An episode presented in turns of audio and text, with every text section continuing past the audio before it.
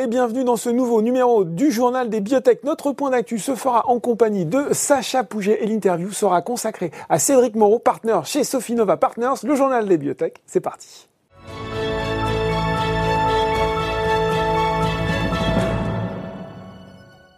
Et je reçois dans notre point d'actu Sacha Pouget, directeur associé de Kaliste Biotech Advisors et fondateur de Biotech Bourse. Bonjour Sacha. Bonjour Laurent. On l'avait dit en début d'année, vous allez revenir toute l'année en fil rouge pour nous expliquer un petit peu ce qui se passe dans le secteur des biotech avec des indicateurs récurrents et surtout, on commence par ce qui va intéresser les gens qui nous regardent, les performances 2021 des biotech à travers le monde, performances boursières bien sûr. Alors les performances sont très honorables cette année, après une année quand même 2020 qui avait été très positif puisqu'on avait pris en moyenne 65% dans le monde.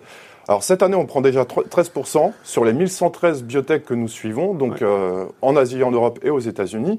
Et 13%, l'Europe se situe dans la moyenne finalement puisqu'on est à 12%. Alors les États-Unis continuent à carburer, ils progressent cette année de 22% en moyenne.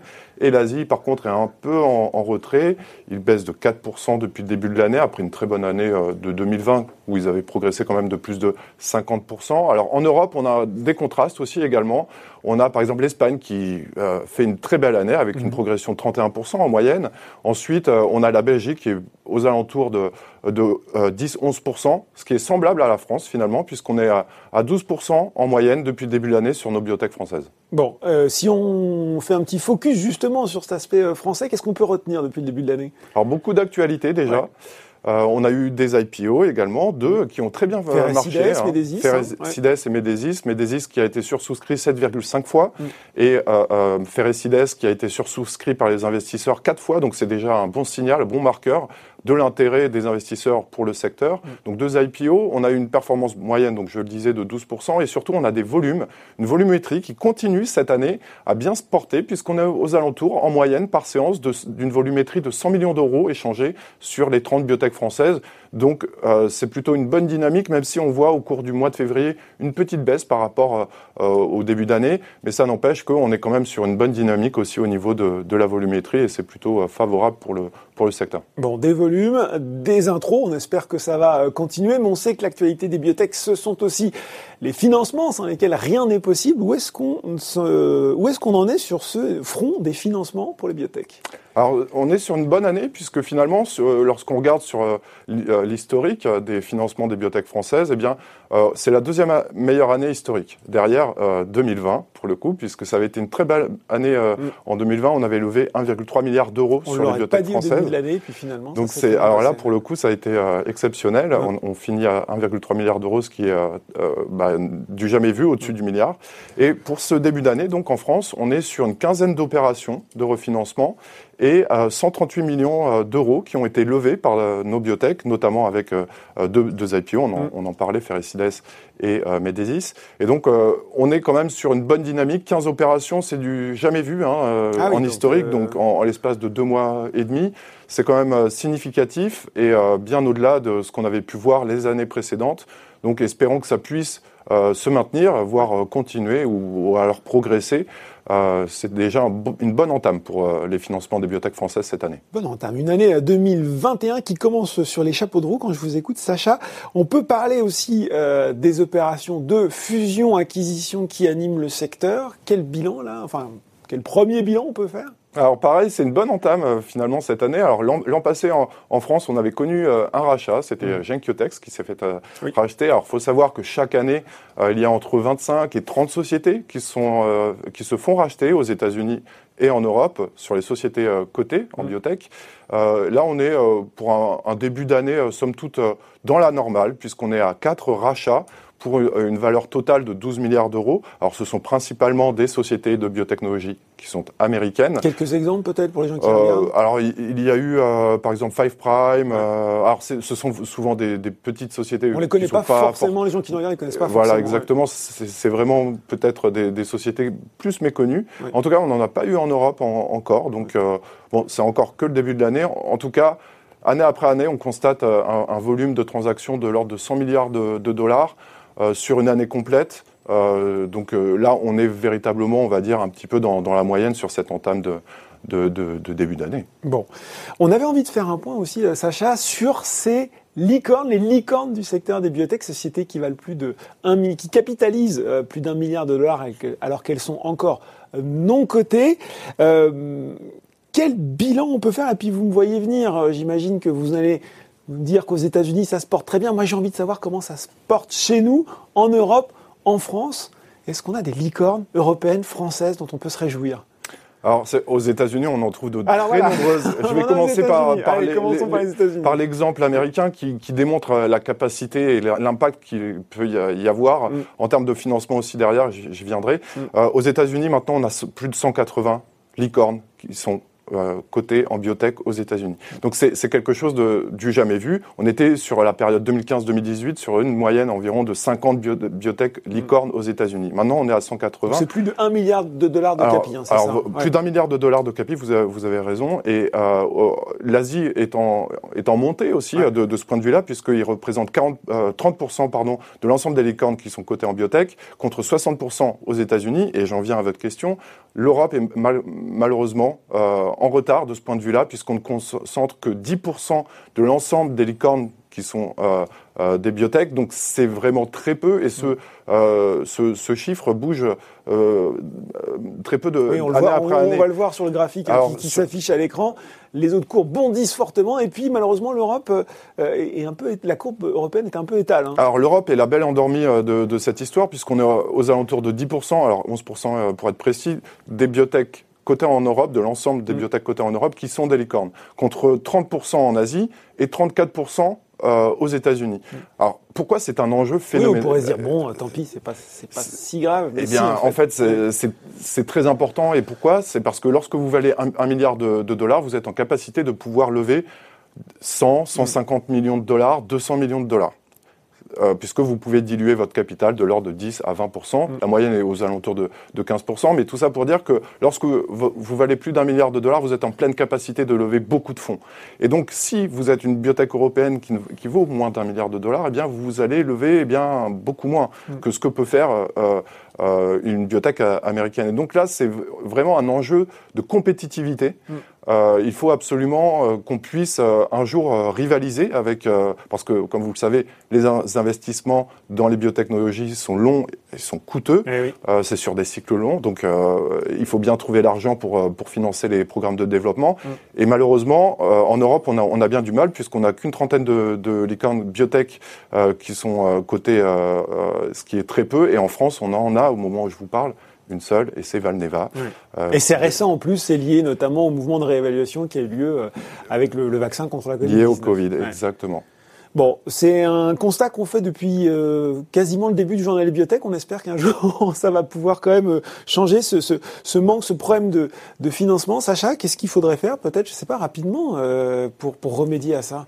Oh, il peut y avoir ça ne peut, à mon avis, passer que par des décisions politiques, le fléchage des investisseurs, de l'épargne des Français, qui peut être fléchée vers l'innovation, vers au-delà des sociétés de biotechnologie, du reste des sociétés de techno en général, etc. Mais un plan véritablement qui puisse, on va dire, driver de l'investissement de la part des Français pour ces secteurs qui sont prometteur, tout simplement. Et on a déjà du retard, il ne faut pas continuer peut-être à... On a cumulé. Il faut agir. Il faut agir. On va terminer par ce point d'actu, peut-être sur micro, sur les différentes sociétés. J'avais envie que vous nous parliez d'Abivax, peut-être. On est en train de tourner, là, on est mardi 9 mars. Hier, il y a eu l'annonce d'un échec d'un programme clinique d'Abivax avec une sanction du marché. On parle aussi d'Innate en ce moment. Quel point on peut faire, notamment sur ces deux valeurs, et puis peut-être d'autres? Alors effectivement, Abivax a échoué sur un programme dans le Covid, dans le traitement du Covid. Le titre a dévissé d'environ 20% suite à cette annonce. Alors il y a beaucoup de sociétés qui se sont lancées dans le Covid. Un mouvement peut-être un petit peu opportuniste, on pourrait dire, Sacha. Peut-être. Sans que ce soit connoté péjoratif. Non.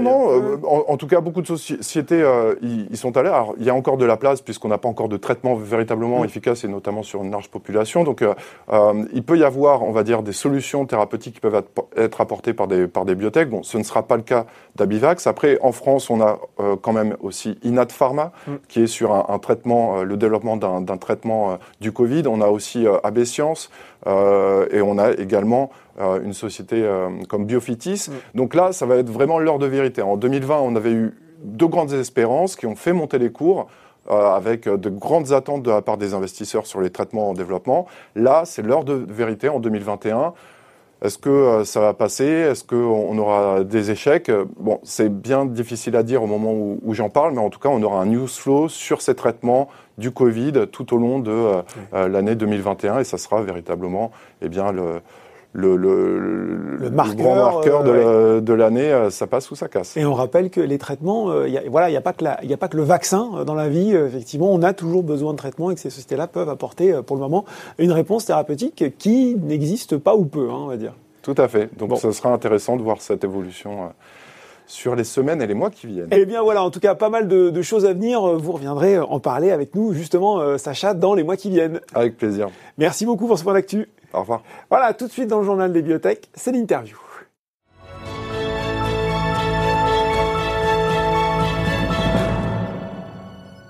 Et je reçois pour l'entretien Cédric Moreau, partner chez Sofinnova Partners. Bonjour Cédric. Bonjour Laurent. Alors, je le rappelle, Sofinnova Partners, c'est un des leaders européens du capital risque dans les sciences de la vie. Vous accompagnez les sociétés à leurs différents stades de développement.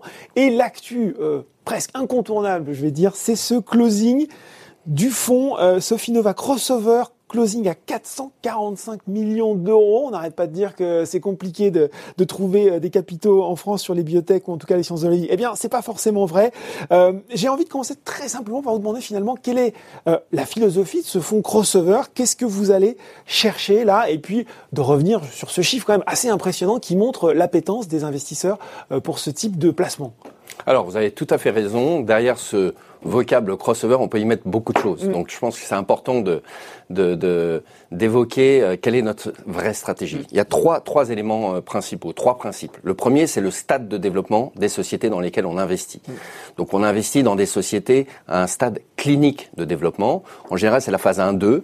C'est cette fameuse preuve de concept où on a commencé à bien valider le profil de tolérance du produit et on commence à avoir des indications intéressantes d'efficacité à poursuivre à plus grande échelle avec des études complémentaires. Donc il faut au moins une phase 1 pour une société. Voilà, ouais. Voilà. Pour l'instrumentation médicale, on est même un cran plus mature puisque là on va vraiment, en général, prendre en charge la dernière phase clinique, ce qu'on appelle la phase pivot de développement, voire même le début du lancement commercial avec un CE-mark en Europe. Donc ça, c'est le premier grand principe.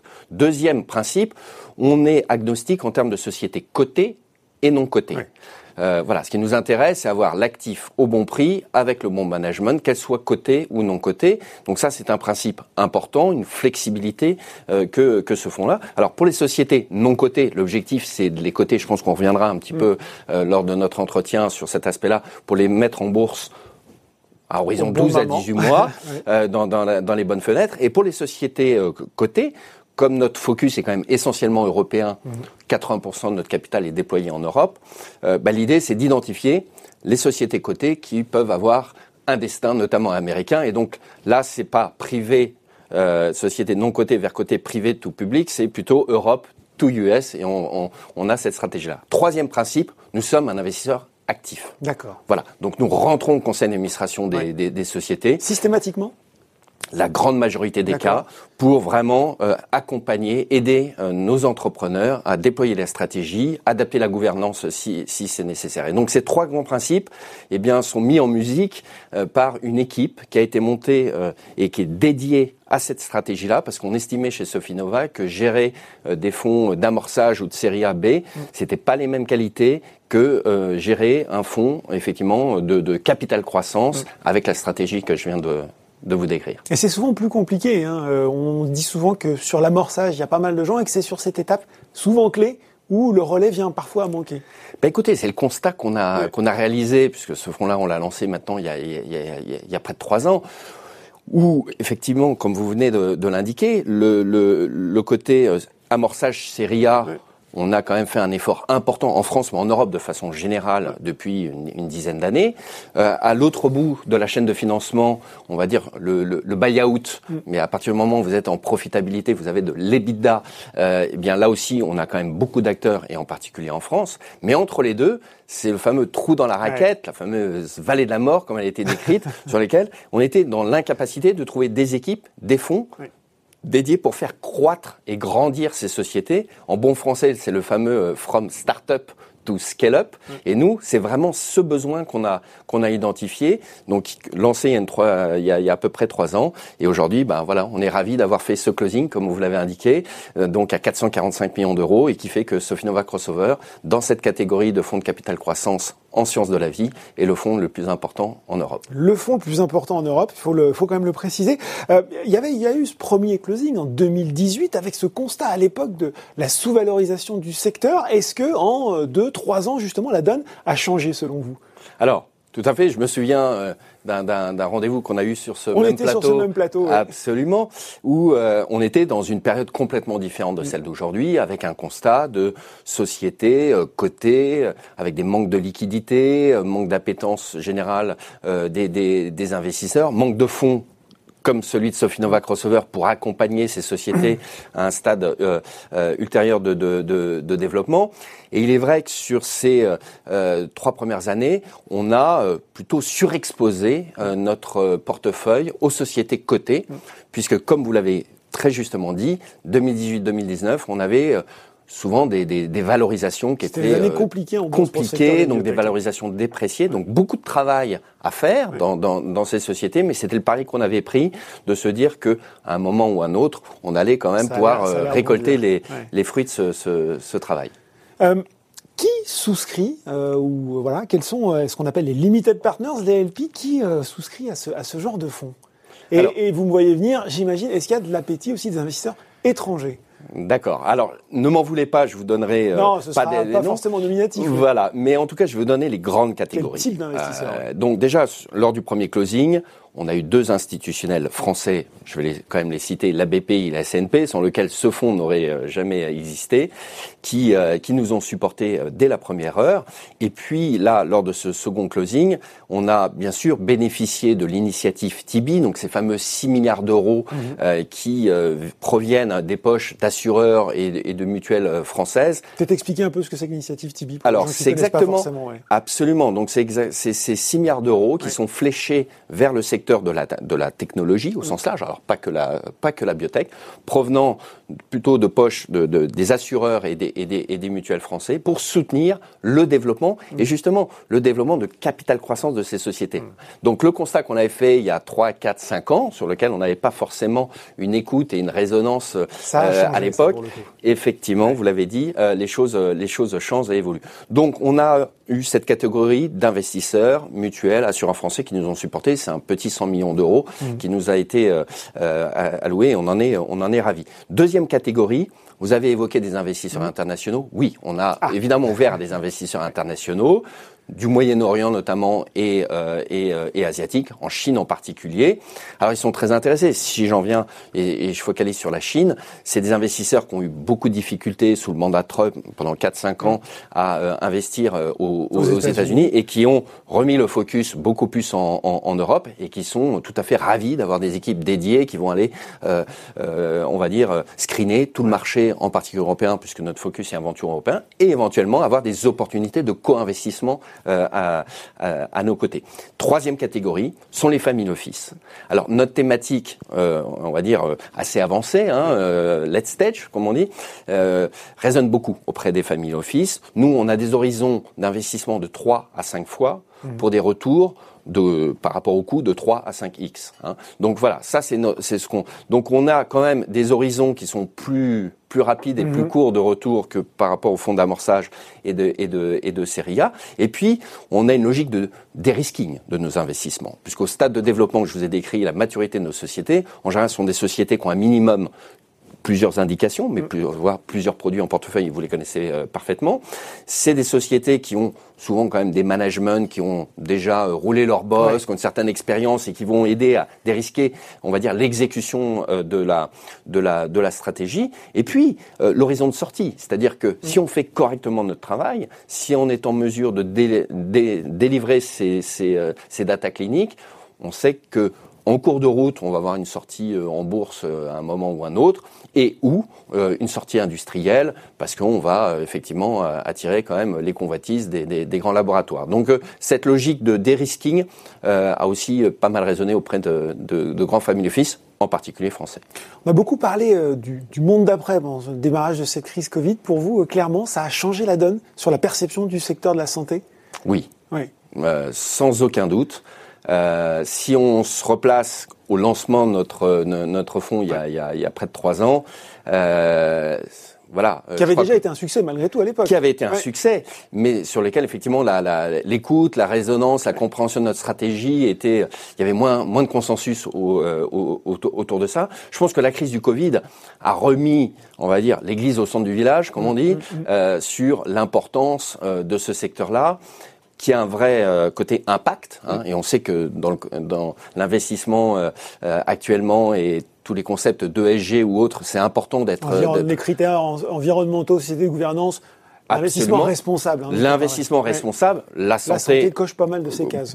Naturellement, absolument. Donc ça, c'est un point important. Et puis l'innovation. Parce que on voit bien que aujourd'hui cette crise du Covid, elle est en partie réglée, pas totalement, mais espérons en tout cas par les vaccins. Et on voit bien que c'est les sociétés de biotechnologie, que ce soit Moderna aux États-Unis ou BioNTech en Allemagne, donc en Europe, qui ont via cette nouvelle technologie, et qui aujourd'hui sont les gagnants et qui ont apporté une solution à cette crise majeure. Donc ce mix, on va dire, de ce secteur de la santé et d'avoir l'importance dans l'écosystème et le monde d'aujourd'hui, plus l'innovation qu'on peut y créer, font que l'appétit pour le secteur, pour s'exposer, voire se surexposer à ce secteur-là, de la part des investisseurs, est très clair aujourd'hui. C'était pas du tout le cas il y a 2-3 ans. Bon, justement, petit coup d'œil dans le rétroviseur. Quel bilan vous faites peut-être de la première promotion des sociétés dans lesquelles vous avez investi? Et peut-être focus particulier sur les sociétés cotées. On peut citer GenSight, Inventiva, Abivax ou encore Sensorion. Vous êtes satisfait de vos élèves ? Alors en tout cas, bon, je ne vais pas rentrer dans le détail de chacune des sociétés, mais je vais vous évoquer comment les grands processus. Je vais parler de gestion active, de qu'est-ce qu'on essaye d'apporter au sein de ces sociétés. GenSight, c'est une société qui avait à l'époque délivré des résultats cliniques qui étaient pas faciles à dire. Thérapie génique, avec un effet contralatéral qui était peu expliqué. Et donc nous, on a investi dans cette société en essayant de clarifier un peu tous ces aspects-là. Il y a eu 3 grands chantiers. Le premier, c'est d'essayer d'expliquer sur un aspect mécanistique biologique ce qui se passait. Donc on a fait une étude sur le singe pour histoire naturelle aussi, voilà. La maladie. Deuxième point, histoire naturelle pour se comparer par rapport à ce qui se passe dans la vraie vie, montrer que c'est pas un effet placebo. Et le troisième point, faire des publications scientifiques, parce qu'à un moment, c'est bien le savoir-faire, mais le faire savoir, il faut publier dans des peer review journal, comme on dit, et ça apporte beaucoup de crédibilité aux résultats. Voilà ce qu'on a fait. Donc maintenant, on est en cours d'enregistrement en Europe. On va avoir des nouvelles données cliniques pour l'étude pivot aux États-Unis qui vont arriver dans quelques mois. Et donc, on a quand même fait un bon parcours. Chez Inventiva, donc là, le gros du travail était d'internationaliser cette société. Société basée à Dijon, c'est pas forcément connu pour un grand hub de la biotech. On a du bon vin, on a de la moutarde, mais c'est pas forcément là. Les biotech, en tout cas, c'est pas là où on les voit forcément. Voilà. Ouais. Et donc, il a fallu, alors, très belle équipe de management, conduite par Frédéric, mais qui avait besoin d'être internationalisée. On a notamment, sur cette étude de phase 2B, ouvert des centres aux États-Unis, qui n'était pas le programme à la base, monté une équipe aussi là-bas, et ça nous a permis une cotation en bourse sur la base des données cliniques en juillet dernier. On a rencontré un beau succès. Et sur lequel, voilà, on a levé plus de 100 millions de dollars. Donc, un bon travail. Sur Abivax, là, on a investi sur des résultats de phase 2A. Donc, vous voyez, c'est ce que je vous disais sur notre stratégie à 6-9 mois dans la rectocolite hémorragique. Et donc là, l'idée a été de faire maturer les datas. Donc aujourd'hui, on a des datas à 2 ans qui sont très bonnes, et préparer la suite. Et donc la suite, c'était une phase 2B après la 2A. Et là, on va voir là aussi les résultats dans quelques mois, avec une exécution qui a fait qu'on n'a pas pris de retard malgré les problèmes de recrutement qu'ont connu certaines sociétés. Enfin, Sensorion. Il y a eu des déceptions sur le Covid, on en parlait. Alors, il y a eu des déceptions. Voilà. C'était une opportunité. On a testé. Malgré, alors le point, si vous voulez qu'on en parle très rapidement, c'est que c'est une bonne nouvelle pour les patients, mais en termes d'événements, c'est-à-dire des problèmes, des besoins d'oxygénation ou des décès, malheureusement, bah, en termes d'événements, il y en a beaucoup moins que prévu, puisqu'on s'adressait à des patients graves. On avait mis globalement 30% d'événements dans notre étude en termes statistiques, et il y en a eu moins de 10. Donc il aurait fallu recruter des milliers de patients. Ça aurait été trop lourd, trop compliqué. Absolument. Voilà, dernière société, c'est Sensorion. Là, on réécrit une histoire. Aussi thérapie génique maintenant. Enfin, oui, c'était pas le cas forcément au début. On réécrit une histoire, une société qui était sur la petite molécule pour les maladies de l'oreille interne, et on a investi sur une thématique et une thèse d'investissement autour de la thérapie génique, avec un accord très stratégique avec l'Institut Pasteur. Oui. Et donc là, on part et on écrit une nouvelle histoire, et on a encore signé une 3e licence qui a été annoncée au marché très récemment avec l'Institut Pasteur. Bon, voilà pour cette première promotion. Il faut aussi parler justement de la bourse. Bah oui, on est sur Boursorama. Ouais. Qu'est-ce qui se passe justement sur les participations non cotées ? Comment vous envisagez maintenant l'avenir boursier ou pas d'une société ? Et puis, est-ce que cet avenir, il se passe en France, en Europe ? Est-ce qu'il se passe plus volontiers au Nasdaq ? Comment vous l'appréhendez ? C'est une excellente question. Comme je le disais, on travaille à la fois et on applique la même stratégie sur les sociétés cotées et non cotées. Alors pour nos sociétés non cotées, il est clair que, comme je vous l'ai dit, il y a forcément à 12-18 mois une opportunité, en tout cas identifiée, de cotation en bourse. Donc le marché européen, Euronext, est forcément une alternative et une option qui est tout à fait envisagée, en haut de la pile. On a été un peu surpris de voir que l'année dernière, il y a eu très très peu d'activité, malgré beaucoup de performances, malgré beaucoup de levées de fonds.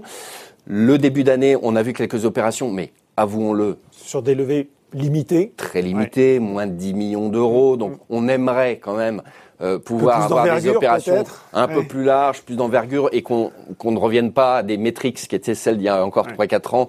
C'est un petit peu dommage, et j'entends en tout cas que le pipeline d'IPO est en train de venir, et espérons avec des opérations plus significatives. En tout cas, c'est une option, on y travaille.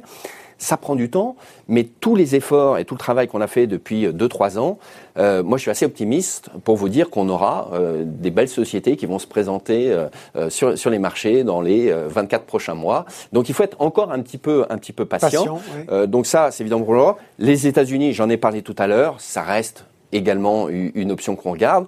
Mais attention, tout le monde n'est pas candidat à une cotation aux États-Unis. Il faut une certaine taille critique, organisation. Ça coûte cher. Les assurances aux États-Unis ont explosé. Donc, je ne vais pas rentrer dans les détails, mais ça a un coût global important. Pas se couper, quoi, Et donc, il faut pas. Et on est entre guillemets dans la cour des grands. Et donc, il faut être prêt. C'est-à-dire qu'il faut le faire au moment où la société et son equity story est prête pour le Nasdaq. Donc, c'est évidemment une option qu'on regarde également. Cédric, vous l'avez entendu comme moi, le French bashing ambiant, on s'est pu innover en France, Sanofi a pas su faire de vaccin, et puis à côté, on en parlait dans le point d'actu avec Sacha Pouget, les États-Unis qui caracolent en tête, la vitalité incroyable de l'écosystème biotech américain, tant dans le côté que dans le non-côté. On est vraiment à la ramasse en Europe, où on se fait un petit peu du mal pour rien. Bon, on va pas s'auto-flageller. Je pense que le Covid a montré, une fois de plus, et c'est notre conviction en tout cas chez Sofinnova, que, en termes de science, on n'a pas à rougir de nos pairs américains. Nous avons de la science. On évoquait BioNTech, qui est une technologie allemande, européenne. Donc, en Europe, et on a aussi des sociétés françaises, on a de la science, on a des bons chercheurs, on a également des bons managers. Le constat qu'on a fait, c'est ce que je vous évoquais tout à l'heure, et d'où notre fonds, c'est que en termes de capital dirigé vers ces sociétés pour les faire croître, en termes d'équipes spécialisées, là, honnêtement, on est très loin des États-Unis, donc c'est notre petite contribution à l'écosystème européen, mais on pense que petit à petit, et d'ailleurs on voit des initiatives, on est ravis de voir des nouvelles équipes et des initiatives qui se montent, on en a besoin, c'est formidable, il y a de la place pour tout le monde, parce qu'il y a un gros travail effectivement de rattrapage sur cet aspect-là. Donc globalement, la science, on y est, capital, équipe dédiée pour faire grandir nos sociétés, arriver. On pense que là, la route est encore longue. Et puis, on a des bons managers. N'oublions pas que chez Moderna, c'est un Français, Stéphane Bancel, qui a été CEO de Biomérieux, qui est né à Marseille. Et donc, on peut voir que, on a parlé aussi tout à l'heure, mais on a des sociétés même au niveau pharmaceutique. Vous avez évoqué Sanofi, mais AstraZeneca, qui est managé aussi par un Français, donc qui est quand même le troisième vaccin qui a été opéré. Donc, on n'est pas totalement à la ramasse. Il y a mieux à faire. Il y a cette fameuse barda européenne, hein, ouais, qui est Alain Jada. On peut beaucoup mieux faire, mais on pense que, en tout cas, il y a les moyens de rattraper en partie notre retard sur les États-Unis. Bon, il y a du boulot, mais rien n'est perdu. Ouais. C'est la conclusion que je vais retenir de cet entretien. Merci beaucoup, Cédric Moreau, partenaire chez Sofinnova Partners, d'avoir été avec nous aujourd'hui. Ben, merci beaucoup, Laurent. Le journal des biotech, c'est terminé pour aujourd'hui. On se retrouve dans 2 semaines pour un nouveau numéro. À très bientôt.